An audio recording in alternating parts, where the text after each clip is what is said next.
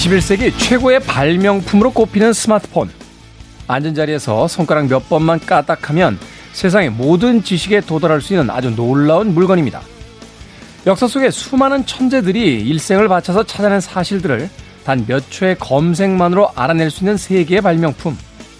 아마 과거의 사람들이 이 스마트폰을 본다면 입을 다물지 못하겠죠. 그래서 이 엄청난 도구를 손에 쥐고 사는 우리는 어떤가요? 이 놀라운 물건으로 우리는 매일 무엇을 찾아보고 또 무엇을 알아가고 있을까요? 김태현의 시대음감 시작합니다.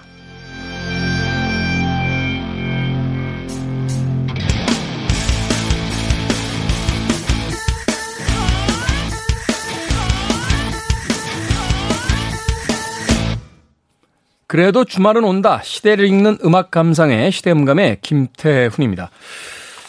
우리들이 매일 아무렇지도 않게 손에다 들고 사용하는 이 스마트폰 정말 혁명적인 기계죠. 인터넷을 통해서 전 세계와 연결할 수 있고요. 세상의 모든 지식을 찾아볼 수도 있습니다. 하나의 작은 극장으로서 수많은 영상들을 감상할 수도 있고 콘서트가 펼쳐지듯이 세상에 있는 거의 모든 종류의 음악도 들을 수 있습니다. 한마디로 어, 과거에 어떤 놀라운 상상력을 가진 사람이 있다고 하더라도 절대로 상상하지 못했을 법한 그런 물건들을 우리는 손에 쥐고 24시간 살아가고 있는데요. 그런데 이 귀중하고도 어, 굉장히 놀라운 스마트폰을 통해서 우리는 세상과 어떻게 연결이 되고 있을까요? 과거에 이런 이야기들이 있었죠. 그 사람이 먹는 것이 곧 그 사람이다. 21세기의 이 이야기를 다시 한번 새롭게 해석해 본다라면 스마트폰을 통해서 우리가 찾고 있고 보고 있는 것이 바로 그 사람이다. 라고 이야기해 볼 수도 있을 겁니다. 이 놀라운 기계를 가지고 우리는 어쩌면 연예계 가십이라든지 누군가의 추문을 찾으면서 하루하루를 보내고 있는 것은 아닌지 그렇다면 과연 이 놀라운 도구를 만든 사람들은 또 우리를 어떻게 쳐다보게 될지 한 번쯤 생각해 보고 싶어졌습니다. 자, 김태현의 시대음감, 시대 이슈들 새로운 시선과 음악으로 풀어봅니다. 토요일과 일요일, 일라디오에서는 낮 2시 5분, 밤 10시 5분 하루에 두 번 방송이 되고요. 한민족 방송에서는 낮 1시 10분 방송이 됩니다. 팟캐스트로는 언제 어디서든 함께 하실 수 있습니다. 에밀리아의 음악 듣습니다. Big Big World.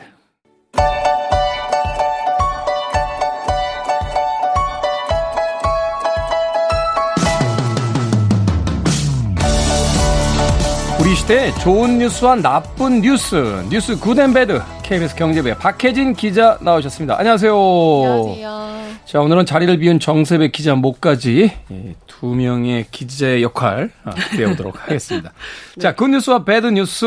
오늘은 어떤 뉴스부터 만나봅니까? 오늘 굿뉴스부터 전해드릴 건데요. 네. 사실 굿뉴스 어떤 거 선정할까 늘 고민이 많은데 이번 주에는 이거밖에 떠오르지 않았습니다.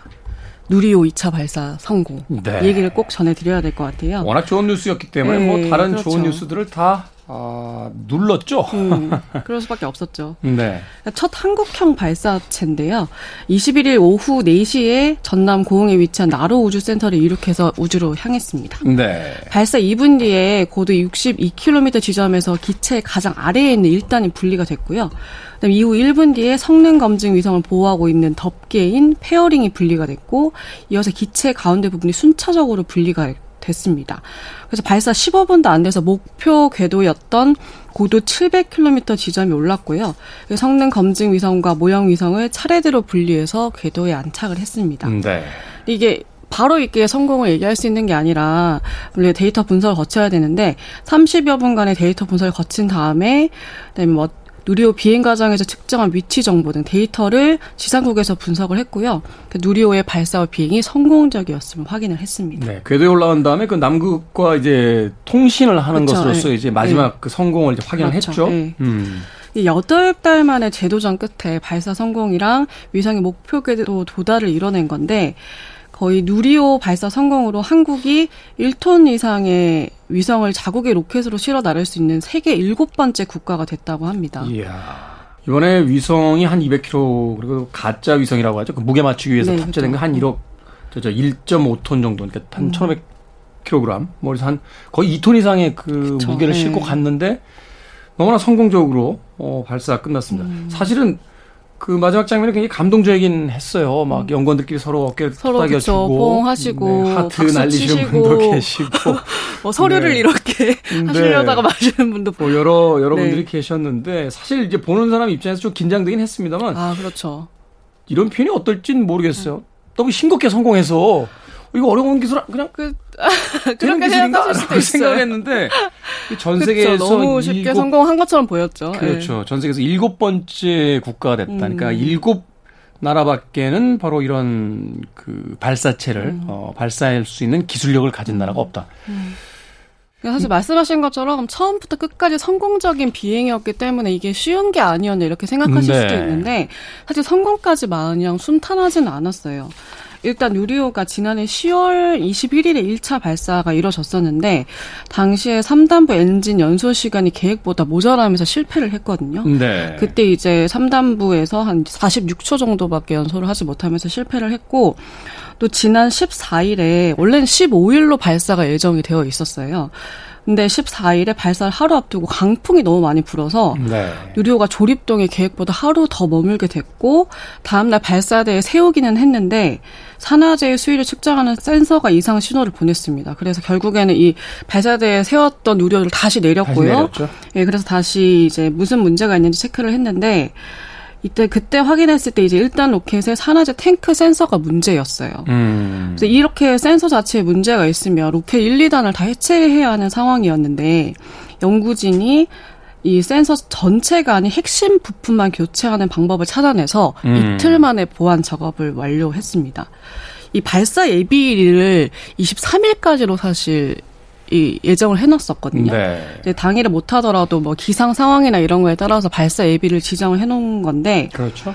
이 발사 예비일이 지나면 사실 또 발사가 몇 달 뒤로 미뤄질 수도 있는 상황이었어요. 뭐 장마도 있고. 그렇죠. 그런 우려까지 나왔지만 연구진이 빠른 결단을 했고 또 지난해 1차 발사에 문제로 제기됐던 3단 산화제 탱크의 문제점까지 보완을 하면서 성공한 것으로 네, 네. 성공의 비결로 꼽을 수 있겠습니다.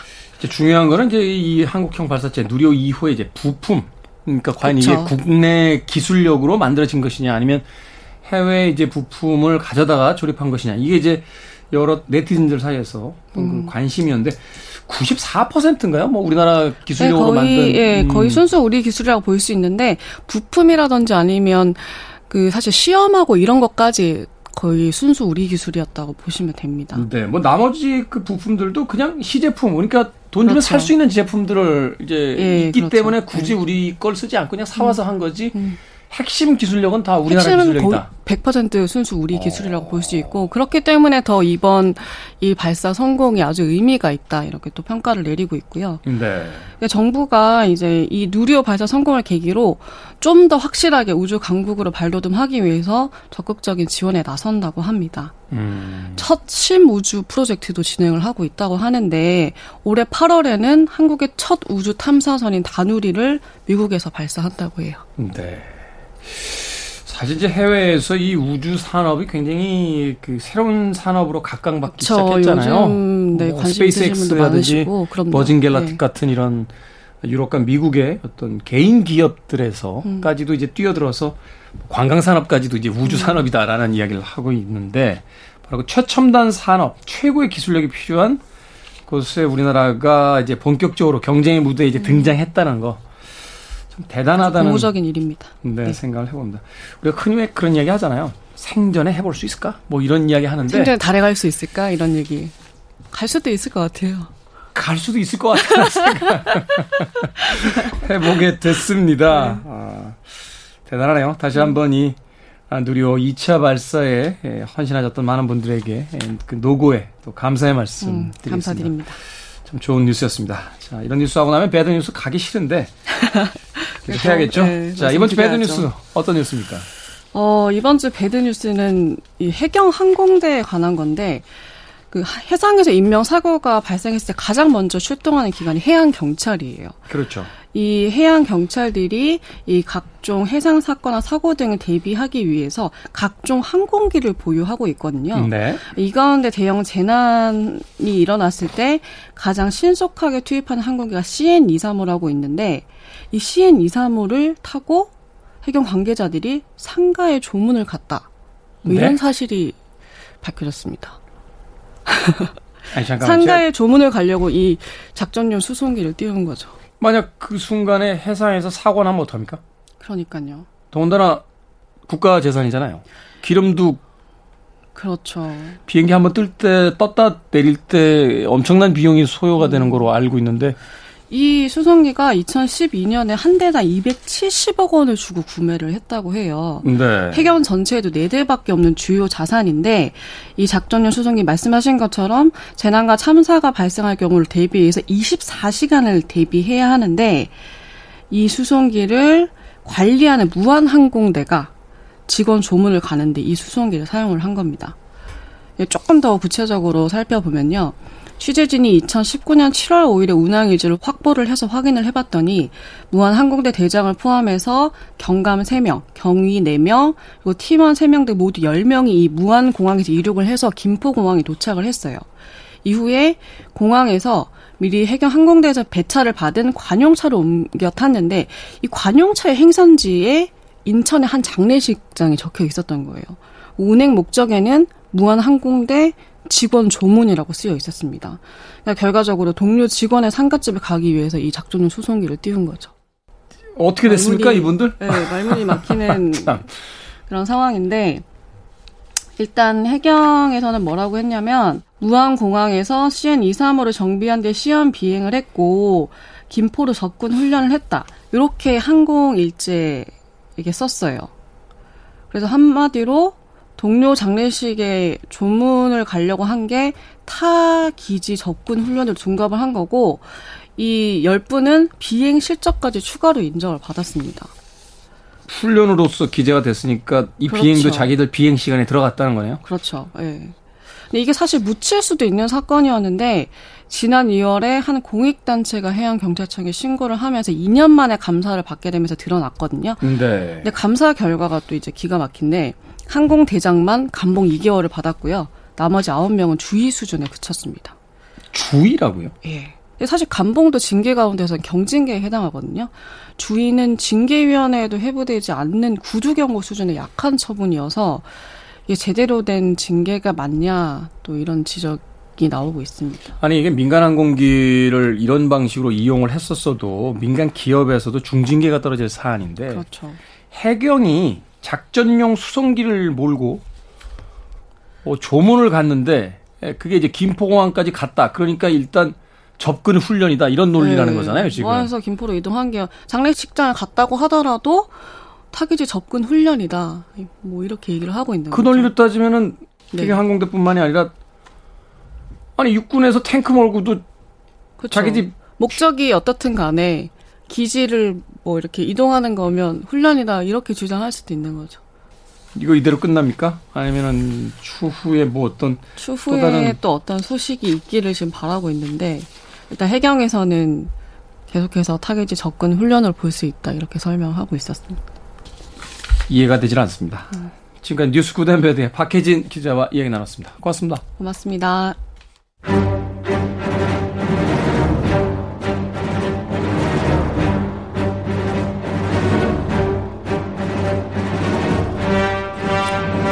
(1980년대) 풋풋한 청춘 배우 톰 크루즈를 세계적인 스타로 만들어준 영화 Top Gun 36년 만에 제작된 Top Gun의 후속작을 들고 내한한 61살의 톰 크루즈는 이렇게 말했습니다.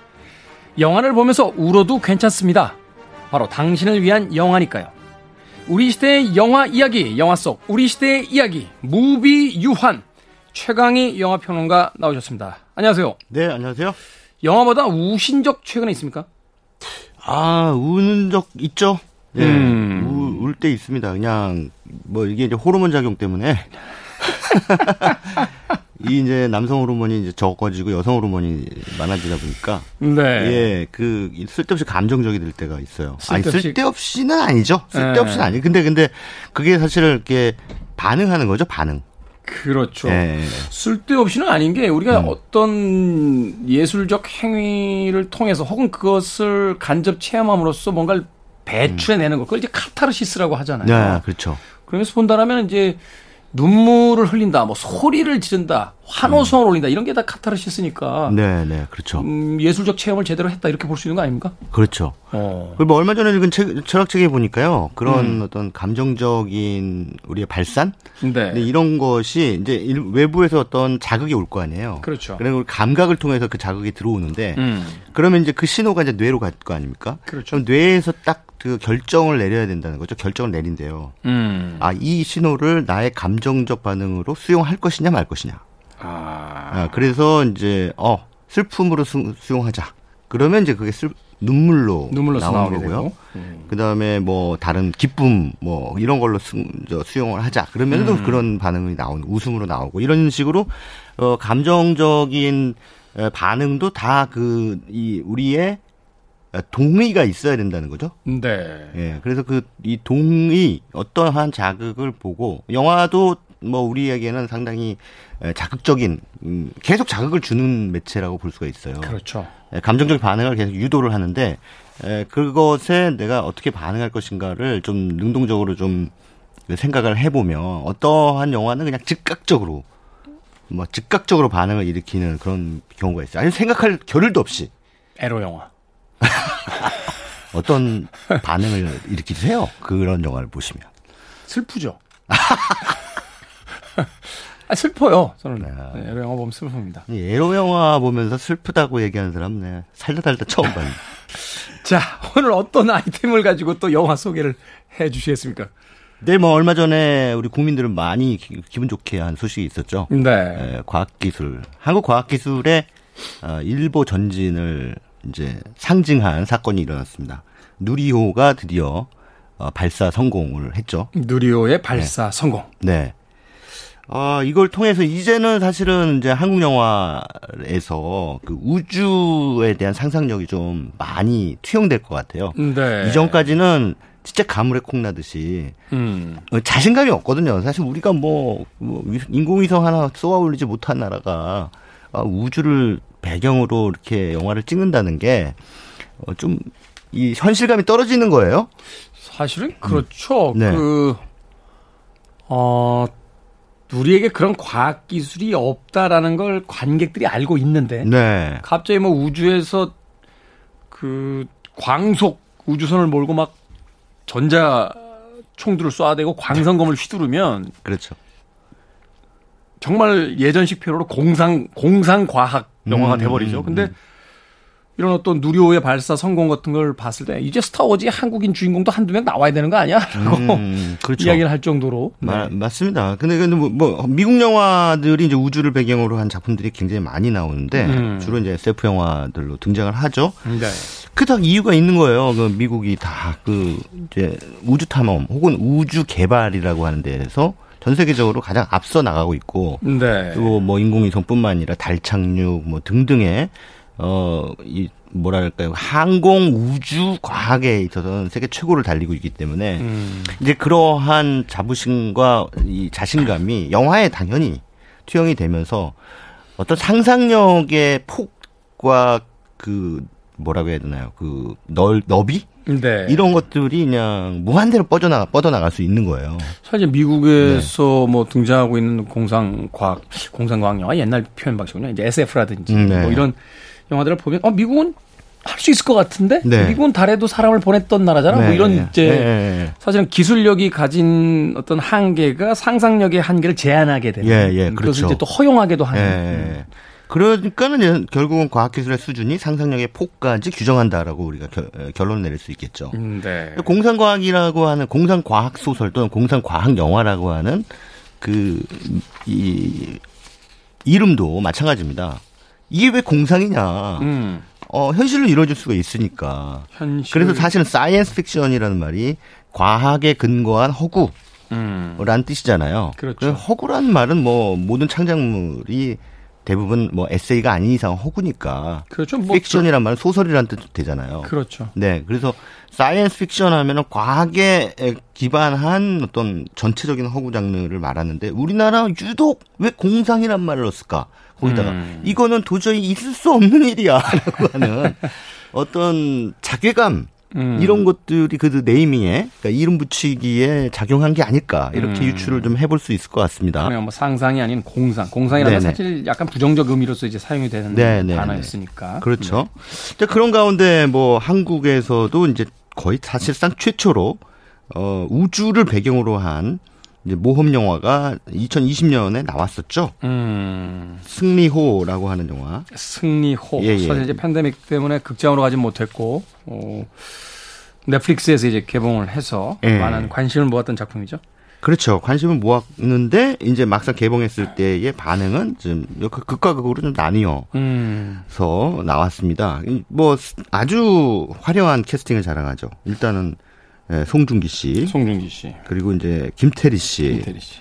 그리고 진선규, 유해진. 뭐 음. 이런 어, 한국의 아주 내로라 하는 그런 배우들이 총출동이라는 말은 상투적이고 네. 몇명 나왔습니다. 네. 예전에 네. 신문 광고에 그런 거 많았는데 네. 총천연색, 소화 캐스팅, all location 뭐 이런 이런 단어들 많았는데 네. 총 출동도 그 중에 하나였던 걸로 기억이 돼요. 네, 뭐 총 출동이에요. 여기 저기 뭐 강동원 안 나왔잖아요. 그리고 뭐 저기도 안 나오고 막, 안 많이 안 나왔죠. 네, 예. 송강호도 안 나오고 몇 출동 이렇게 볼 수 있거든요. 몇명 출동. 출동. 네, 이렇게 해야겠죠. 네. 어, 근데 이제 뭐 여기 좀 독특한 건 유해진 씨가 실사로 안 나오고 목소리 출연만 했죠? 네. 어, 로봇의 목소리로 나왔죠. 예. 로봇 이름이 업동이. 업동이. 예, 로봇의 목소리로 이제 등장했는데 뭐 어떻게 보면 로봇은 굉장히 첨단 문화를 상징하는입니다만 유해진 씨의 목소리가 입혀지면서 상당히 인간적인 캐릭터가 됐죠. 음, 네. 그래서 어, 이 승리호라는 영화가 어떤 면에서는 이제는 우리의 상상력이 우주를 배경으로 해서 만들어질 수 있겠구나. 그러나 또 처음이기 때문에 음. 어느 정도는 어 뭐랄까요? 그냥 잘 된 거 좀 이렇게 할리우드 영화들을 삭삭삭삭삭 일부 일부 이제 설정이라든가 제 장면 혹은 캐릭터 이런 것들을 짜깁기한 흔적은 뭐 불가피하게 예, 발견이 됐습니다. 약간 좀 전형적이다 이렇게 이야기가 됐었죠. 어 사실 네. 뭐 이렇게 새로운 어떤 것들이 있는 건 아니고 단지 그 한국인 배우와 한국인 감독이 이제 네. 연출을 맡았다. 그 네. 정도에서 이제 어떤 성과를 이야기할 거 해야 될 것 같다. 뭐 이런 네. 얘기도 있었는데. 이거는 문화 애국주의라는 말이 성립되는지 모르겠습니다만 음. 문화 상품이 이제 해외에서 어, 큰 반향을 불러일으켰을 때 우리의 문화가요. 뭐 BTS처럼 예, 그랬을 때 이제 뿌듯함을 느끼는 음. 그런 정서 있지 않습니까? 그런 면에서 이제 승리호라는 영화가 야 이제 우리도 이런 영화를 만들 수 있겠구나라고 하는 예, 많은 분들의 기대를 불러 모으긴 했습니다만 예, 문화 애국주의적 경지까지 가기에는 이 해외 영화 팬들의 반응은 뜨뜻미지근하긴 했습니다. 아쉽게도. 음. 하지만 어찌됐든 우리도 이제 우주를 배경으로 한 영화를 어, 스타트했다라는 점에서 약간 억지 의미를 뽑아낼 수 있지 않을까 이런 음. 생각이 듭니다. 억지의 의미다. 예, 뭐 예. 그러긴 해도 사실은 이제 그 첫 단추를 그 깼다는 게 굉장히 중요하죠. 어, 중요하죠. 어, 이런 작품을 이제 만들 수 있다는 걸 우리가 확인을 했으니까 사실은 네. CG 기술이라든지 그 특수효과 분야들은 이미 우리가 기술력이 굉장해서 뭐 중국 네. 영화라든지 뭐 헐리우드 영화에 굉장히 많이 초빙들이 네. 되고 또 그 장면 장면들을 이제 맡아서 제작한다는 건 알려진 사실이었는데 네. 이게 과연 이제 한국적 정서로서 음. 극화되는데 사용될 수 있을 것이냐? 예. 뭐 가능성이 있다 이렇게 예. 이제 볼 수 있는 영화였으니까. 어, 예. 뭐. 자 누리호 성공을 계기로 본 우리의 우주에 대한 상상 그 상상을 또 영상화했던 영화 이제 승료에 대해서 이야기를 해주셨고 또 다른 영화들이 있습니까? 이제 우주와 관련된 영화는 사실상 이 두 편이 다인 것 같아요. 그러니까 승리호 음. 그 다음에 지금 소개해드리는 로봇 소리. 로봇 소리. 예. 근데 이건 또 우주가 어, 우주를 배경으로 한 건 아니고, 음. 어, 지구가 배경인데, 여기서 이제 로봇이, 이 로봇이 하나 등장하는데, 이 로봇이 인공위성하고 교신을 하는 그런 음. 로봇입니다. 근데 그 뭐 당연히 그 인공위성은 이제 우리 거라고 설정이 돼 있겠죠? 그래서 그 인공위성은 그 세상의 모든 목소리를 다 수집을 하는, 어, 그런 인공위성입니다. 네. 근데 이제 그 인공위성의 수, 그러니까 소리를 수집하기 때문에 이 소리를 단서로 어떠한 어, 숨겨진 어, 뭐, 뭐, 이를테면은 과학수사라든가 이런 거에 또 활용할 수가 있어요. 음. 그래서 이제, 예, 그런 설정인데, 그러니까 뭐, 우주를 다룬 영화다라고 해, 뭐 이렇게 말씀드리기는 좀 뭐하고 네. 어찌됐든 인공위성 우리도 이제 인공위성 국가가 됐으니까 음. 어, 인공위성이 이제 궤도에 올랐 다고 한다면은 또 우리가 일상생활 속에서 활용할 수 있는 여지들도 있겠죠. 그렇죠. 예 예. 그런 면에서 영화의 설정은 아주 근미래에 우리한테 벌어질 수 있는 상황들을 이제 보여주고 있다. 음. 예, 이렇게 볼 수 있겠습니다. 이성민 씨가 그 주인공인데요. 딸이 실종돼요. 그래서 딸을 찾으려고 네. 10년 동안이나 전국을 방방곡곡을 헤매는데 못 찾아요. 근데 이제 어쩌다가 우연치 않게 이 아까 제가 말씀드린 바와 같이 세상의 모든 소리를 기억하는 로봇을 만나게 되는 거죠. 네. 근데 그 로봇이 이름이 소리예요, 소리. 소리. 예, 예. 그래서 아, 이 이제 소리가 아 뭔가 이 얘를 데리고 다니면은 딸을 찾을 수 있을 것 같은 음. 네, 그러한 기대를 품고 이제 이 로봇과 앞 아니, 딸을 찾는 이성민 씨가 맡은 해관과의 동행이 시작되는 그런 이야기입니다. 근데 뭐 어떻게 되겠습니까? 뒤는 뻔하죠. 뭐 음. 나쁜 놈들이 쫓아오겠죠. 네. 네.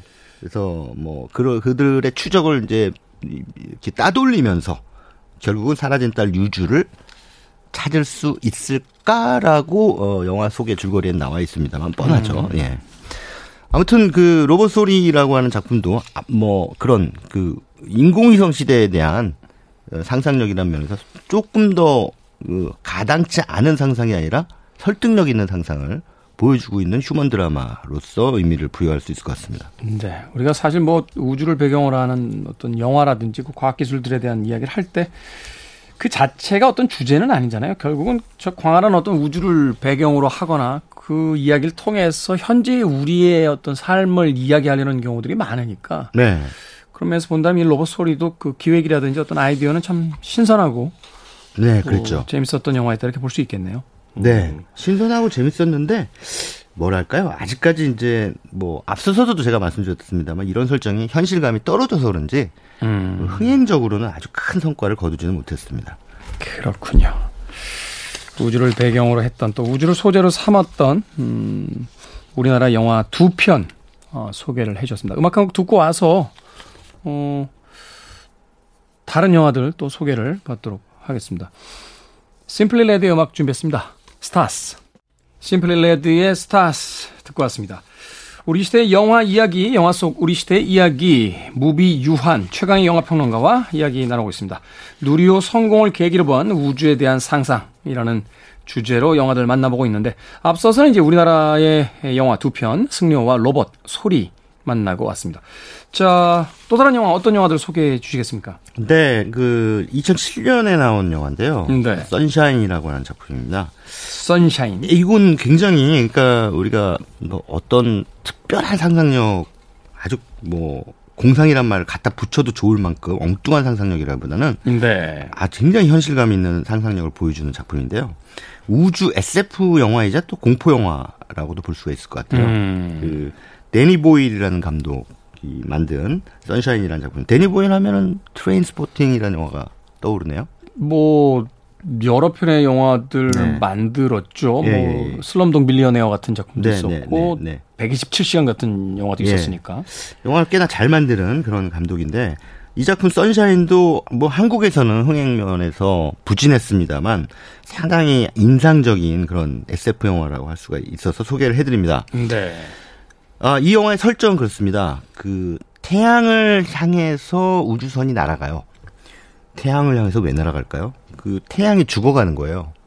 태양이 꺼져간다? 예, 꺼져가는 어. 거. 태양 꺼져가면 큰일 나죠. 인류는 절멸이고. 절멸이죠, 절멸. 예, 예. 우리 지구가 존재하는 이유 태양 빼, 태양 때문 아닙니까? 그렇죠. 태양이 없으면 지구도 없고 사람도 없습니다. 인류도 저, 전부 없고. 그러니까 이제 태양이 불이 점점 점점 점점 꺼져가니까 음. 아 저걸 살려내야 된다 해가지고 태양을 향해서 우주선이 출발을 합니다. 음. 태양에 가장 근접한 지점까지 가서 이제 인간이 쓸 수 있는 어 무기는 뭐 다른 영화 아마겟돈이나 이런 영화에서도 나왔습니다만 핵무기밖에 없죠. 가장 센 무기가 예, 핵무기. 예, 예. 핵무기를 태양을 향해 발사해서 이게 무슨 그게 뭐 심진가? 하여튼 뭐 그걸로 아 그걸로 다시금 이제 핵의 어떤 네. 저 태양의 어떤 이 그 폭발을 야기시켜서 예예예. 예, 예, 아. 예. 그러니까 부싯돌 효과를 이제 만들어내는 거죠. 음. 그래서 이제 핵무기를 쏴서 태양을 다시 되살리려고 하는.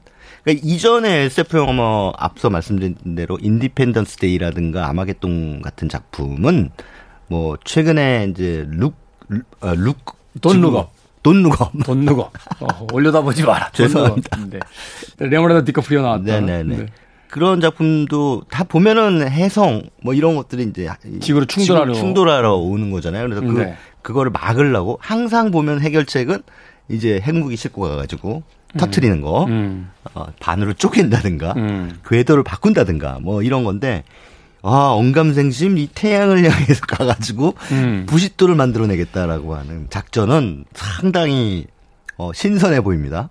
그러네요. 예. 이런 내용은 못 봤던 것 같으니까. 네. 네. 그런데 이제 이 영화가 왜 스릴러 혹은 공포 영화로 분류가 되냐면 이제 태양을 살리기 위해서 먼저 갔던 우주선이 있어요. 네. 그 이카루스 1호라는 그 우주선인데 이카루스는 이제 그리스 신화에 나오는 그렇죠. 밀랍, 밀랍 날개를 날개. 예. 달고. 어. 근데 이제 태양빛 때문에 녹아가지고 떨어져 버리는. 그 나이달로스인가요? 예. 그 아버지가 예. 태양에 너무 가까이 가지 말라고 예. 했는데 그 이야기를 듣지 않았다 이제 추락한. 네. 네. 네. 어디까지 갔길래 추락했지? 밀랍이 녹아서 추락했다. 네네. 아무튼 이 이카루스 1호가 어, 태양에 닿지 못하고 실종이 돼요. 행방불명돼. 교신도 안 되고 어디 갔는지 모르고 음, 네. 그 안에 탄 그 우주인들은 대원들이죠. 대원들은 다 어떻게 됐는지 전혀 알 수가 없는 그런 상황에서 자 그러면 이번에는 2호를 이제 뭐 어찌 됐든 두 번째 시도를 해야죠. 그렇죠. 뭐 그래서, 태양이 태양이 꺼지면 끝이니까. 네네. 그래서 또 일곱 명의 새로운 대원들을 탄 이제 우주선 이카루스 2호가 출발합니다. 아. 네, 출발을 하면서 쭉 가는데 뭐 태양까지 가는 시, 그 시간이요. 이게 뭐 한 하루 이틀 걸리겠습니까? 어마어마하게 많이 걸리죠. 네. 예, 그래서 이제 어그 뭐 안에서 여러 가지 이제 그뭐 뭐 식물도 키우고 뭐 하는데 이제 결국은 어, 생활체를 만든군요. 그 안에 어떤 뭐 생활 환경을. 예, 예, 그렇죠, 그렇죠. 왜냐하면 산소를 계속 공급받아야 되기 때문에. 음. 어, 그런데 이제 정말 오래 그 우주 비행을 한 끝에 태양 가까이 도달해요. 근데 이제 지구와의 교신이 끊어져 버리는 거예요. 음. 음. 지구와의 교신이 끊어지고 아 이거를 고쳐야 되는 그런 상황이 발생을 하죠. 네. 그래서 이제 이 이카루스 2호의 이제 선장이 선장이 내가 나가서 고치겠다. 나가는데 태양빛을 직접 받으면 그냥 끝나는 거예요. 그렇죠. 너무 가까이 갔기 때문에. 네. 그런데 이 싹 우주선이 이제 태양을 등져서 돌아요. 음. 등져서 돌아서 그 이제 그림자가 생겼을 그 상황에서 나가서 이제 그걸 고치는 고치는 임무를 띄고 선장이 나가는데 네. 이게 우주선도 이게 이렇게 가만히 있을 수가 없는 거예요. 이렇게 또 자동으로 돌기 때문에 음. 언젠가는 태양을 바라보게 돼 있어요. 근데 어 그 시간이 다가오는데 선장은 그걸 고쳐놓고 빨리 들어와야 되는데 안 들어가는 거예요. 음. 왜 안 들어갈까요? 모르죠. 자기 그 거리에서 육안으로 태양을 본 최초의 인간이 되고 싶은 거예요. 아, 그런 야심. 예. 그 자신의 어떤 뼈도 못 줄이죠. 보자마자 생명, 을 걸더라도 예, 예. 뼈도 못 줄이지만 싹 돌면서 햇빛이 딱 나타났을 때 그 거리에서 태양을 본 최초이자 마지막 인간이 될 수 있는 거죠. 유일한 인간. 음. 그때까지는 유일한 인간. 완전히 이거 뭐 역사적 인물이 되는 거죠. 그 미지에 대한 호기심 많으신 분들은 그런 네. 이야기 하시더라고요. 그러니까 네. 어, 영화 속에서 특히 뭐 소설 속에서 많이 등장합니다만 죽음과 의 음. 어떤 그 대가를 치르더라도 네. 경험해 네, 보고 그렇죠. 싶은 거잖아요. 예. 어. 그게 엄청난 유혹인가 봐요. 그런 음. 것들이. 그래서 사실은 목숨을 걸고 막 히말라야에 가고. 그렇죠. 뭐 심해 다이빙을 하고 네네. 하는 것들. 그런 거 아니겠습니까? 그래서 인간이 뭔가 미지의 영역에 대한 어떤 탐험 욕구라든가 음. 이런 것들이 얼마나 사실은 그게 크게 또 음. 특히 이런 과학자들한테는 작용을 하는지 음. 그것이 사실은 인류를 여기까지 이끌어온 음. 원동력이 아닌가 음. 이런 생각을 이 선샤인이라는 영화를 보면서 할 수 있을 것 같습니다. 아 그렇군요. 뭐 결말이야 영화를 직접 보면서 확인을 해야겠습니다만 인상적이네요. 어, 태양을 육안으로 본 최초의 인간이 되고 싶다는 거. 사실 우리의 현실도 그렇게 다르지 않을 겁니다. 세상에 있는 그 수많은 유혹들, 사실 그 아, 위험한 어떤 대가를 치러야 할지도 모르는 그런 유혹들인데도 음. 불구하고 음. 그 호기심과 어떤 욕망 때문에 그 유혹에 쉽게 굴복하는 사람들을 이제 많이 보게 되는데 바로 그런 어떤 그런적인 어떤 그 인간의 본성이 네. 또 우리를 지금 이 자리까지 또 데리고 온 건 아닐까 하는 생각도 네. 해보게 네. 되고요. 영화 한 편만 아주 짧게 소개해 주십시오. 네, 그 달을 또 배경으로 한 영화인데요. 더 문이라고 하는 던칸 존스라고 하는 영국 출신의 감독이 만든 어떻게 보면 약간 저예산 영화에 가까운 작품인데 네. 그, 그래도 케빈 스페이시라고 하는 걸출한 배우가 영화에 등장하죠. 이제는 뭐 퇴출됐죠. 뭐, 헐리우드에서 아 그렇죠. 이제 지금은 이제, 이제 퇴출됐죠. 이게 저 미투에 예. 예, 예, 예. 의해서.